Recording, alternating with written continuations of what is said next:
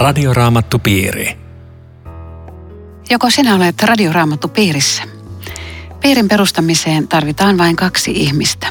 Kutsu seuraasi ystäväsi tai perheenjäsenesi ja kokoontukaa raamatun ja radion äärelle. Radiosta tulevan alustuksen jälkeen voitte jatkaa keskustelua omalla joukolla. Ilmoittaudu mukaan osoitteella aino.viitanen at sro.fi tai postikortilla osoitteeseen Suomen raamattuopisto PL 15 02701 Kauniainen.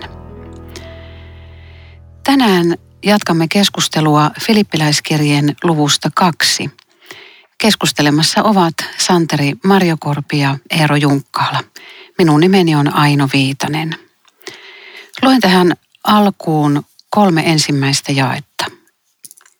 Jos kerran yhteys Kristukseen rohkaisee ja hänen rakkautensa suo lohdutusta, jos henki meitä yhdistää ja jos tunnemme hellyyttä ja myötätuntoa toisiamme kohtaan, niin tehkää minun iloni täydelliseksi ja olkaa yksimielisiä.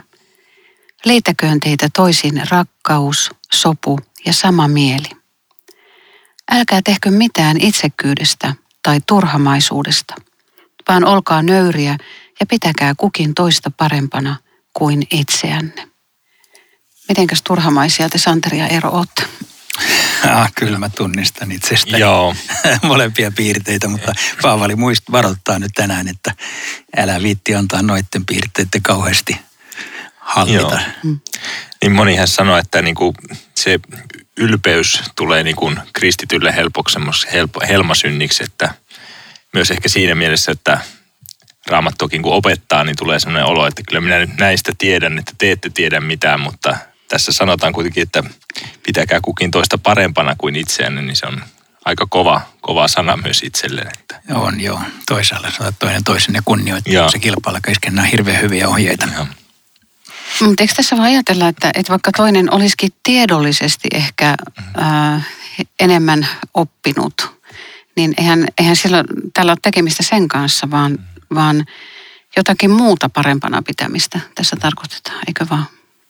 Niin, jokaisen ihmisen kunnioittamista sellaisena kuin hän on. Siis se, se on tietenkin sekä inhimillisesti että kristillisesti äärettömän tärkeää, että me arvostettaisiin jokaista ihmistä Jumalan luomana ja arvokkaana.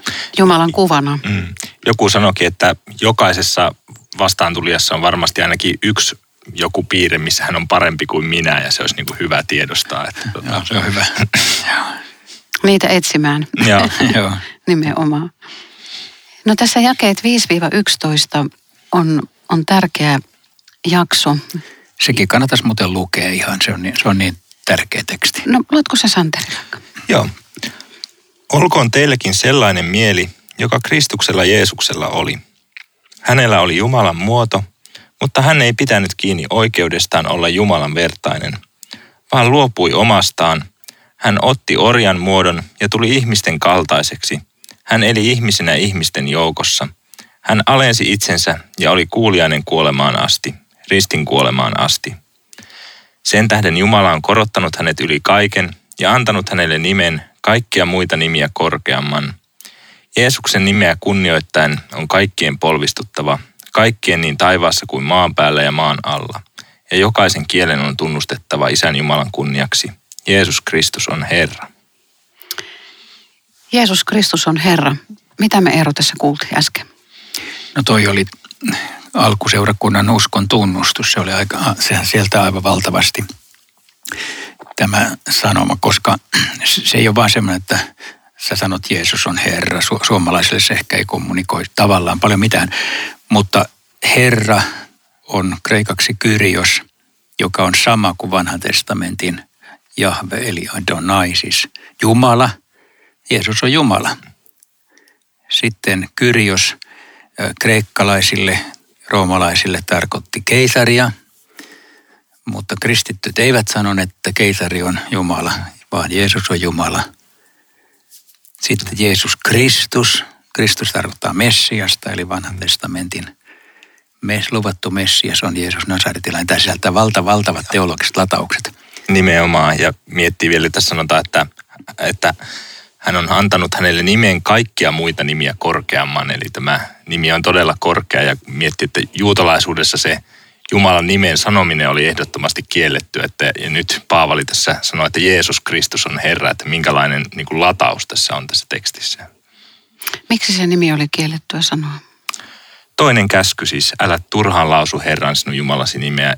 Juutalaiset ajatteli sen niin, että parempi olla lausumatta ollenkaan, ettei vahingossakaan niin kuin, lausu sitä nimeä sitten turhaan. Ja sen takia esimerkiksi kaikki kohdat vanhassa testamentissa, missä on tämä Jumalan nimi, niin siinä sanotaan tämä Herra, mihin tässäkin sitten viitataan, kun sanotaan, että Jeesus Kristus on Herra.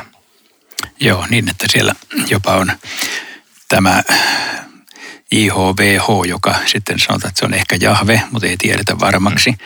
Niin sen kohdalla aina sanotaan Adonai tai jotain muuta vastaavaa, mm. mutta ei koskaan edes yritetä lausua Joo. sitä. Ja siksi ei edes tiedetä, miten Joo. se on lausuttu alun perin. Monestihan saattaa sanoa pelkästään, että nimi ja viitata sille Kyllä, Jumalaan. Hashem. Joo. Joo. Mutta nyt me voidaan sanoa ihan rohkeasti rukoilla, käyttää Jeesuksen nimeä. Tietenkään sitäkään ei saisi väärinkäyttää. Että kyllähän moni myöskin taivastelee sillä tavalla, mm. mutta... Joo, mutta tämä tosiaan, tämä, tämä on aika huikea tämmöinen Kristushymni, jonka mm. Paavali tässä kirjoittaa ja jopa tästä tavasta, jolla tämä on ladottu meidän nykyisiin raamattuihin, me käy ilmi, että se on ollut teksti, joka, joka Paavali on jostain saanut. Eli hän ei ole sitä niin kuin itse keksinyt, jos näin sanotaan, vaan se on ollut tässä kristillisessä traditiossa tämmöinen uskon tunnustuksen omainen lausunto, mitä Jeesuksesta on tunnustettu. Ja, ja siinä on tämä Jeesuksen alennus ja Jeesuksen korotus aika poikkeuksellisen hienolla tavalla kirjoitettu. Joo. Ja sitten täytyy muistaa, että tämä liittyy vielä siihen, mitä me äsken puhuttiin siihen, että pitäkää toisia parempana kuin itseä. Ja tässä niin kuin Jeesus on siitä se suurin esikuva ja sitten taas vertaa niin kuin syntilankemuskertomuksen, jossa Adam halusi tulla Jumalan kaltaiseksi, halusi tietää kuin Jumala. Ja sitten tässä puolesta Jeesuksesta sanotaan, että hän ei pitänyt kiinni oikeudestaan olla Jumalan vertainen, vaan luopui omastaan ja tuli ihmisten kaltaiseksi. Niin tässä on niin kuin aika suuri kontrasti tästä meidän inhimillistä todellisuudesta ja Jumalan toiminnasta, miten hän toimii. Hmm. Ja, ja sitten vielä, mä sanon vielä tuosta, että ja otti orjan muodot tuli ihmisten kaltaiseksi. Se viittaa myöskin siihen, että Jeesus on ollut olemassa jo ennen mm. ihmiseksi tuloaan ja että hänen syntymänsä kutsutaan sen takia inkarnaatioksi, eli ihmiseksi mm. tulemiseksi. Että hän tuli tänne meidän maailmaamme, vaikka hän oli Jumala. Tässä puhuttiin jo monista asioista, mitä tämä sisältää, tämä Kristushymni, mutta mitä muuta tämä kertoo meille sisällöllisesti? Niin se kertoo Kristuksen tien ja tietenkin se on tässä mielessä meille esikuva, että mekin hänen seuraajinansa niin tietyssä mielessä ö, alennamme itsemme. Ja, ja sitten Jumala kerran korottaa meidät niin kuin hänet korotettiin. Miten te näette, että jakeen kymmenen? Jeesuksen nimeä kunnioittain on kaikkien polvistuttava ja jokaisen on tunnustettava? Niin, se varmaan viittaa sitten niin kuin viimeiseen tuomioon ja Jeesuksen paluuseen, että siinä vaiheessa asiat on sitten niin selviä, että kukaan ei, kukaan ei voi väittää vastaan toisin kuin, niin kuin tällä hetkellä. Että se on tämmöinen niin kuin sinne lopun aikoihin katsova ennustus. Joo, ja vanhassa testamentissa on jo ihmisen poika, jolla annetaan kaikki valta Danielin kirjan seitsemännes luvussa. Ja tämä äh, kuningasten kuningas ja herrain herra. Että se on, se on tämä Jeesuksen rooli sitten, kun hän on taivaassa. Hänellä on nyt jo se valta, mutta se ei vielä ole näkyvällä mm. tavalla tullut sitten, kun hän, hänen paluussansa sitten se on kaikkien nähtävissä. Että tässä on tavallaan koko pelastushistoria mm. näissä jakeissa, että mm. Kristus ennen maailman luomista, Kristus viimeisellä tuomiolla ja, ja kaikki, koko tämä väli on ikään kuin ja. tässä läsnä. Joo, ja ihmiseksi tulo ja kuolema ja ylösnousemus, kaikki nämä Joo. keskeiset asiat ja päättyy tähän ensimmäiseen uskon tunnustukseen, Jeesus on Herra, eli, eli tota, mm. todella hieno teksti. No vielä kiinnitän huomiota tähän, että kaikki, jotka polvistuvat kunnioittamaan, niin tässä sanotaan, että taivaassa, maan päällä ja maan alla. Mitä te ymmärrätte tällä? niin, se on vaikea. Vaikea sanoa, että mitä varmasti tällä on tarkoitettu, mutta varmaankin ainakin voi olla, että tällä maan päällä ja maan alla, esimerkiksi sillä maan alla kuvataan niin kuin kuolleita, jotka ovat vaikka haudattu tai sitten toisaalta mitä se taivaassa on, niin se on vähän vaikea, niin. että miten tämä erottaa. Että... Olisiko, olisiko enkelit? Siis niin. se, se voisi tarkoittaa tämmöistä, että koko luomakunta ja koko mm. historia ja niin. kaikki on alistettu. Se on ehkä vähän tämmöinen sanonanomainen, niin. jota ei tarvitse kaivaa jokaista ehkä erikseen Joo. auki, mutta että kaikki on koko, alistettu. Koko universumi ja niin, kosmos ja mitä on olemassa. Niin jotenkin on, tällä joo, tavalla ehkä joo. se on tämmöinen ylistyksen kaltainen. Joo, joo. Joo. Tässä kehotetaan tekemään peläten ja vavisten työtä, että pelastuisimme tässä jakeessa 12. Niin täytyykö meidän nyt pelätä ja vavista koko ajan, että päästäänkö me sinne perille? Niin, jakeessa 13 sanotaan, että Jumala saa aikaan sen, että tahdotte tehdä. Eli musta tässä just näissä jakeissa tulee tämä, että mun täytyy tehdä kaikkeni, kuitenkin kaikki mitä tapahtuu on Jumalan, Jumalan mm. työtä. Siis tämmöinen sanontahan on olemassa, että äh, rukoile niin kuin työsi ei sinua yhtään auttaisi – ja teet työtä niin kuin rukouksesi ei sinua yhtään mm. auttaisi. Ja mun mielestä mm. näissä jakeissa tulee tämmöinen paradoksaalisuus. Mm. Pitää panna kaikkeni likoon, että mä niin kuin toimin mm. Jumalan asian hyväksi ja, ja kristittynä tässä maailmassa elän. Ja kuitenkin Jumala sen vaikuttaa. Ja ilman häntä ei, ei mitään tapahdu. Niin, raamatussa ei ole sellaista ristiriitaa niin kuin tavallaan harmonia ihmisen toiminnan välillä, että, että ne molemmat puolet, niin kuin Eero hyvin sanoi. Mutta mut meidän päässä se on se ristiriita. No meidän päässä, mutta siis... se on vaikea ymmärtää. Joo, mm. mutta sitten vielä semmoinen ajatus, että mä ajattelen, että tämmöinen niin kuin terve Jumalan pelko on myös niin kuin ihmiselle ihan hyväksi tietyllä tapaa, että, että niin kuin peläten ja vavisten tekee työtä, että, että tota, tietää se, että olemme luotuja olentoja ja pienellä paikalla kuitenkin sitten. Joo, se on mm. jännä. Lutherin vanhoissa selityksissä sanottiin, että meidän tulee pelätä ja rakastaa Jumalaa. Mm. Ja mä luulen, että nykyihmisen korvissa kuulostaa oudolta, mm. mutta kyllä se on aina ymmärretty ennen vanhaan oikein. Mm. Eli Jumala on vanhurskas ja häntä pitää mm. myös pelätä. Mm. Mutta ollaanko me jotenkin semmoisen robottimaisen ohjauksen alla, kun tässä sanotaan, että Jumala saa teissä aikaan sen, että tahdotte tehdä ja myös teette niin kuin on hänen hyvä tarkoituksensa. Manipuloiko hän jollakin tavalla meitä nyt tekemään sen, mitä hän tahtoo?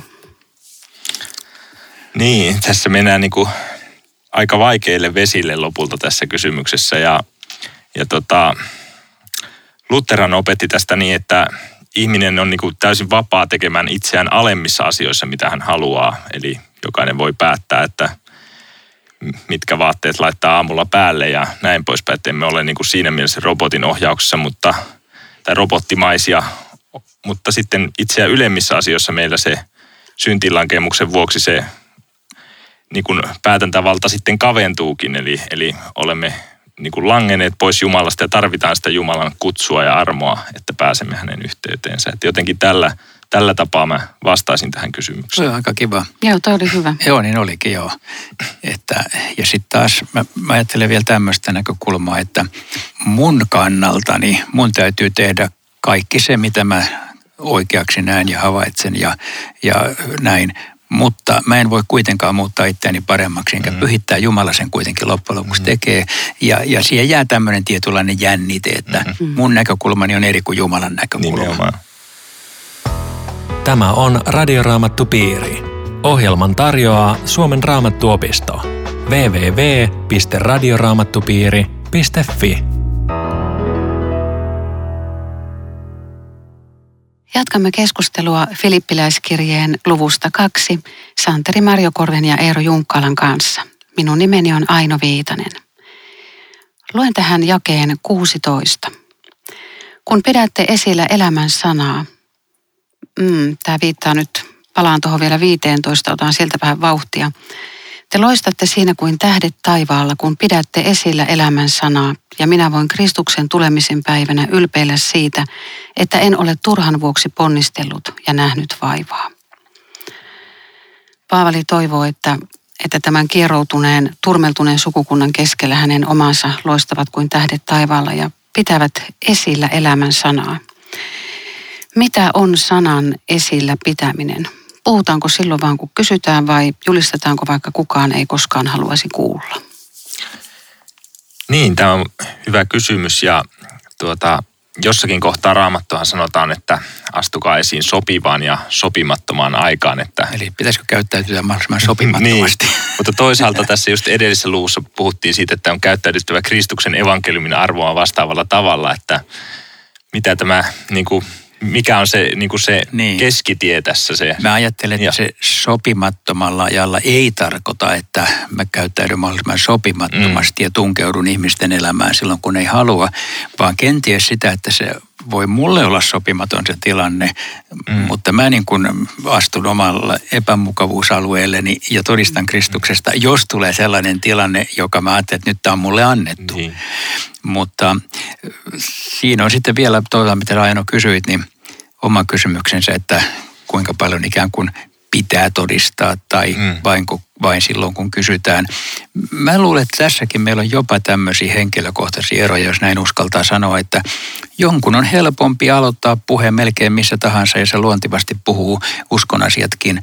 Jonkun ei ole, eikä tässä kristityllä sellaista pakkoa, että muista todistaa Jeesuksesta joka päivä. Se, se on aivan, aivan mm.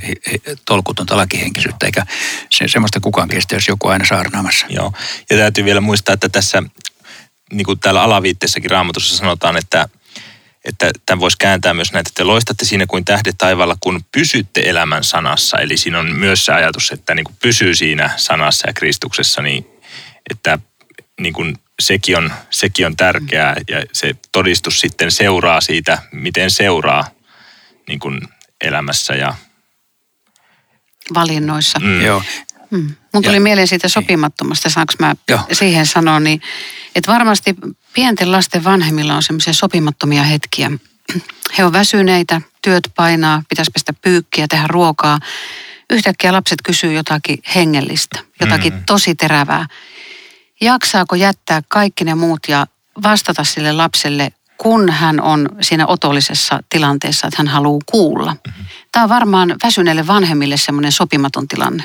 Aivan, tuo on hyvä Joo. esimerkki, koska senä voi soveltaa muuhunkin Nimenomaan. elämäntilanteeseen. Että se voi olla sulle sopimaton, mutta nyt, nyt tuli, tuli tilaisuus. Joo. Mm. Joo. Kyllä. Hyvä. Mutta sä olit Eero jotain sanomassa. En, mä unohdin sen jo. Mutta elämän sanaa pitää pitää esillä. Joo. Joo.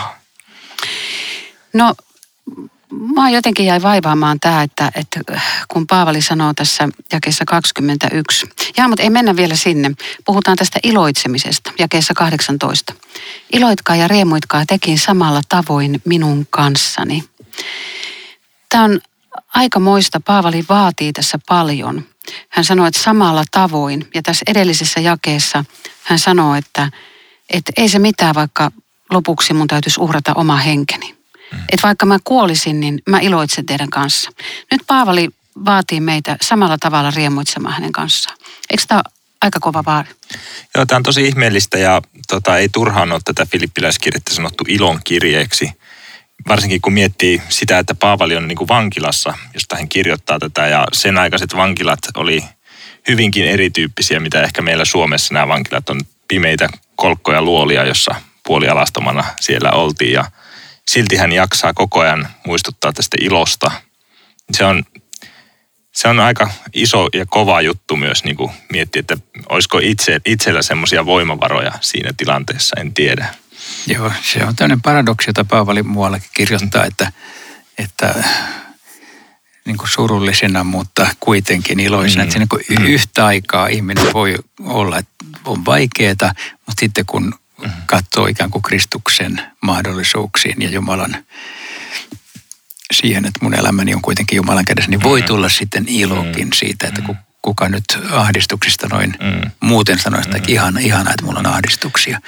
Mut, eh, niin, niin, ehkä tässä on vähän sama kuin Jeesus sanoi, että minä jätän teille rauhan, mutta en minä anna sellaista rauhaa, mikä maailma antaa. Että se on jollakin tapaa niin kuin sen aistitodellisuuden ylittävä todellisuus, tämä ilokin tässä sitten, mistä Paavali puhuu. Sellainen taustavire, Joo. mutta... Mutta pitäisikö uskovaisen jotenkin olla sellainen niin kuin iloinen, äh, hilpeä aina? Niin ainakin tuntuu, että suomalaiset kristityt ei ainakaan ole iloisia. niin. Niin, mehän vielä sanotaan, että joo, se on semmoista sisäistä iloa, mutta ei se näy kyllä ulospäin yhtään. Varmaan siis ihmisen persona vaikuttaa siihen, että onko hän taipuvainen melankoliaan vai onko hän iloinen ja ulospäin suuntautunut, mutta kyllä varmaan kristityllä tulisi olla tietty ilo ja rauha sydämessään. Ja, ja vaikka sitä ei itse niin kuin huomaa, mm. niin toiset sen huomaa. Mä aina muistan, kun mä, mä itse tulin kristityksi ja, ja, ja mietin, että miten mä sanon siitä mun työtoverille. Me aina kuljettiin keskussairaalaan samalla pussilla, linja-autolla siihen aikaan aamuisin. Ja sitten mä rohkasin itseni yhtenä aamuna sanomaan hänelle, että, että kuule, kuule ystävä, että, että, että mä, oon, mä oon mennyt seurakuntaan mukaan ja musta on tullut kristitty. No joo, no kyllähän, kyllähän sen huomasikin jo. Oho. No mä kysyin, että no, no mistä sä sen huomasit? Että kun ihan samat vaatteet eikä mitään ole muuttunut ja samalla lailla kuljetaan pussilla työmatkat. No hän vaan huomasi sen sinusta. Että se on jotain sellaista, mitä kristitty ei itse huomaa itsestään. Aika, aika hauska. Mulle tulee tosta mieleen, kun Nepalissa jälleen, niin, niin tuota, tällä hetkellä Nepalin tunnetuin kristitty, hän kertoo omasta uskotulostaan. Hän oli hintu taustalta. Niin hän sanoi, että kun hän meni kristittyjen pariin, hän ei ollut koskaan elämässään käynyt kirkossa eikä tavannut kristittyjä. Kristittyjen pariin, niin häntä rupesi viehettämään heidän jotenkin elämäntyylinsä ja käyttäytymisensä. Ne, mitä ne puhu hänelle, ne ei koskettanut häntä aluksi yhtään. Hän ei ollut kiinnostunut pätkääkään siitä. Mutta häntä kiehtoi se, että miten ne elää. Ja jotakin mm. niiden elämässä oli semmoista, että se veti puoleensa. Että kyllä se, se on yhtäpitävä ton kanssa, mitä sä aina sanoit. Näin voi siis olla, vaikka me emme nyt aina sitä hehkuta tai mm. itse tunnista. Ja varmasti näin on, mutta sitten on myös hyvä muistaa, että jos lukee vaikkapa psalmeja, niin se on niin kuin ihan laidasta laitaan ne tunnetilat siellä. Että siellä on niin kuin syvissä ahdistuksissa välillä ja sitten on, on niitä ylistys- ja ilonpsalmejakin, mutta on, on niin kuin varmaan suurin osa on myös niitä aika semmoisia masentuneen rukouksia, että tota, kristityn elämässä niin kuin kuuluu kaikki tunteet. Ehdottomasti, ja, todellakin näin juuri. No onko se Luther sanonut joskus, että, että jos kristitty ymmärtäisi, mitä hänellä on, niin hän kuolisi ilosta. Että, että meidän syntiin langennut mielemme ei kykene ymmärtämään mm. sitä aaretta, joka meillä on. Mutta se on siellä pohjavirtana se ilo jossakin. Joo, hyvä. Hyväksytään tämä selitykseksi. Mutta jakeessa 21 Paavali sanoo, että kaikki ovat kiinnostuneita vain omasta edustaan, eivätkä Jeesuksen Kristuksen asiasta. Mitä tähän sanotte? Siis kysyksen, että ketkä kaikki? No ei, me mitä sanotte? niin, no ainakin varmaan sen, että, että tota, aika moni näyttää Paavelinkin sanojen mukaan olevan kiinnostunut siitä omasta kunniastaan ja oman voiton pyynnöstä, mikä tässä niin kuin, tullut kirja-aikana jo usean kertaan esiin. Että... Voi olla, että Paavali ajattelee just noin kuin sä sanot, mutta kyllä tämä asia varmaan sopii niinkin, että jokainen meistä ajattelee ekaksi itseänsä. Mm. Ja se on semmoinen meidän, sanotaan nyt synnillinen taipumuksemme, että ei, ei me nyt kyllä Jeesusta elämässä koko ajan ekaksi ajatella. Mm. Me vaan, meidän täytyy vaan niin muistuttaa, että ai niin. Ainakin mä oon sellainen. Sehän mä muistan aina iltarukouksiakaan. Että, että siis omat asiat, tai, tai sitten rukouksessa niin aina omat asiat mm. ja omat asiat. Ai niin, onhan muillakin, muitakin asioita. Mm. Siis tällainen syvä itsekkyys mm. on meissä kyllä aika vahvasti. Tämä on, tämä on tosi merkillistä, että kuinka moni rukoilee tosiaan aamu- ja iltarukoukset, niin että mitäs, mitäs Jeesus, mitäs toiveita sinulla olisi nyt tälle päivälle ja mikä sinun agenda on tälle päivälle. Kun se, on, se lähtee siitä, että auta mua ja mm. tee sitä ja tee tätä. Mm. Tämä on aika kova juttu. Tästä C.S. Lewis on minusta sanonut hienosti. Hän on sanonut, että lopulta on vain kaksi rukousta. Että toinen on, että tapahtukoon sinun tahtosi ja toinen, että tapahtukoon minun tahtoni. Ja sitten hän sanoi, että kaikista pahinta, mitä meille voi käydä, on se, että käy se rukous, tapahtukoon minun tahtoni toteen. Että. Aivan, joo. Mm. No tässä on kilvottelemisen aihetta itse kullekin. Mutta sitten Paavali kertoo Timoteuksesta ja Epafrodiituksesta. Me aika paljon tiedetään Timoteuksestakin. Hän oli ilmeisen läheinen työtoveri Paavalille. Oli, koska hän jopa kirjoittaa Timoteukselle vielä erikseen kirjeetkin. Että hän oli epäilemättä ihan, ihan tärkeimpiä, eli kaikkein tärkein työkaveri. Aluksi hän lähti Barnabaksen kanssa enempi seikkailemaan, mutta sitten meni vähän sukset ristiin ja Timoteuksesta tuli sitten hyvin keskeinen kaveri. Ja hän puku, jossain kutsuu Timoteusta pojaksensa, eli hän on, Timoteus on ehkä tullut uskoon Paavalin kautta. Mm. Niin kuin tässäkin evankeliumin hyväksi uurastanut kuin poika isänsä rinnalla jakeessa 22. Paavali antaa tosi hyvän todistuksen näistä molemmista kavereista. Tämä Epafroditos jopa on henkensä kaupalla tehnyt työtä evankeliumin eteen. Miten helppoa meidän on antaa hyvää todistusta työtovereistamme? Niin varmaan se meille ihmisille on niinku luontaista, että näemme helposti ne negatiiviset puolet ja vaikka näkisimmekin niin hyvät puolet, niin sitten ne jotenkin unohtuu sitten niin kuin ajan kuluessa, että sitten mutta ne negatiiviset puolet ei tuppaa unohtumaan. Että se on jännä homma tämmöinen. Ja, ja, ja kateus ja Joo. kilpailu ja kaikki tämän. Kyllä se, kyllä se uskovaisen ihmisenkin sisuksissa on, että, että tämä, tämä on hirveän hyvä muistutus meille tänään, että, että antaa työtoverille positiivista palautetta, antaa mm. lähellä oleville ihmisille tunnustusta. Mukava, että teit noin kiva, että olet olemassa. Tämä on hirveän tärkeä, mm. koska se vaikuttaa siihen yhteisöön ja, ja tietenkin työtoveruuteen erittäin merkittävällä tavalla. No, nämä Paavalin ystävät vaaransi henkensä. Miten paljon nykyään kristityt joutuvat vaarantamaan oman elämänsä evankeliumin tähden? Tiedetäänkö me Suomessa mitään tästä? Ei varmaankaan. Niin, verrattuna Maailma, moneen. Verrattuna mitä mm. maailmalla tapahtuu. Siellä on todella, no sen verran kai me nyt tällä hetkellä tiedetään Suomessa, että mä olen kuullut viime päivinä siitä, kuinka joku on näitä maahanmuuttajia tullut kristityksi. Mm.